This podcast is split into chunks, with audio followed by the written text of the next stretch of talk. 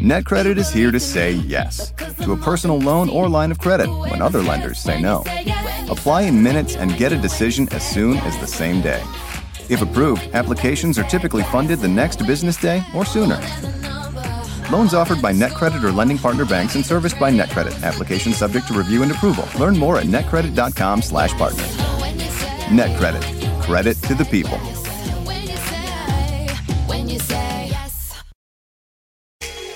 Hi, my name is Lewis Howes, and welcome to the Daily Motivation Show.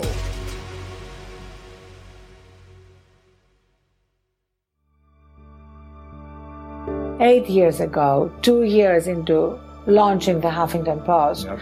I collapsed from exhaustion, burnout, and sleep deprivation. Mm-hmm. And that started me on this journey, recognizing that it wasn't just me, that our whole world is suffering from what a Belgian philosopher has called civilization's disease, burnout. Mm-hmm. And uh, that we are all living under the collective delusion that burnout is the only way to succeed. Right. And I'm really excited now that modern science is proving this wrong. And that's why at the end of Thrive, I have 55 pages of scientific endnotes to prove that, in fact, contrary to what we have believed for decades, sleep, meditation, pauses to renew ourselves are performance enhancement tools. Yeah. We have done it wrong. You know, we've been congratulating people for working 24 7, for, ne- for not taking yeah. care of themselves, not taking a vacation. And all these things make, make people actually less productive and less creative and less healthy. Yeah. In Germany, for example, a lot of companies are taking measures to reduce stress mm. in, in the workplace because they are seeing the impact of burnout on the bottom line. If your boss expects you to be on all the time in case they send you an email, you can never really unwind and truly recharge, and therefore, you're not going to be as effective in the morning we implemented first of all two nap rooms. Uh, at first, there was a lot of eye rolling because you know here we are in the middle of New York City, yeah. the city that never sleeps. People sort of said to me, "Is anybody going to be seen walking into a nap room?" Well, of course, they're always full now. Wow. And people have appreciated the fact that they can go have a nap for 20 minutes and instead of having a third cinnamon bun or a fifth cup of coffee, we also have yoga, meditation, and breathing classes, wow. healthy, free snacks everywhere, and an email policy that makes it clear that people are not expected to be on email after work.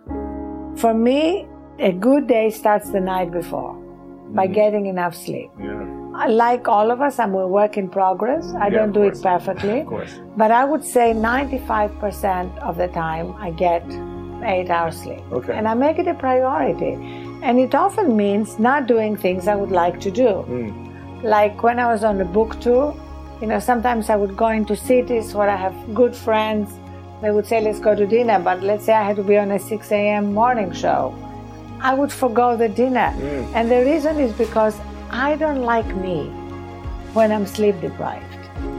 I don't like that feeling of walking through my day like a zombie, yeah. not being able to enjoy what I'm doing not being able to be really creative and productive or becoming overreactive. You know how when you are tired, you overreact to everything. If somebody looks at you the wrong way, you you you look at them back the wrong way. the most important thing is what I don't do. Mm. I don't immediately go to my phone, which is what most of us do. It's a struggle for a lot of people. The key is not to charge your phone by your bed, which is also important because if you charge your phone by your bed and you wake up in the middle of the night for whatever reason, go to the bathroom, whatever, you are going to be tempted to look at your messages. Of course. And that makes it much harder to fall asleep and, and, and go into a deep sleep. So the first thing is not looking at my phone, uh, taking a minute to set my intention for the day, remind myself of the things I'm grateful for. So even if you have one minute, just do that. I, I like to invite people to take very small steps to change things. You know, not to try and do something overwhelming and huge because then a lot of people will be reluctant or unable to do it right away. Sure. But if we take small steps, like do five minutes of meditation,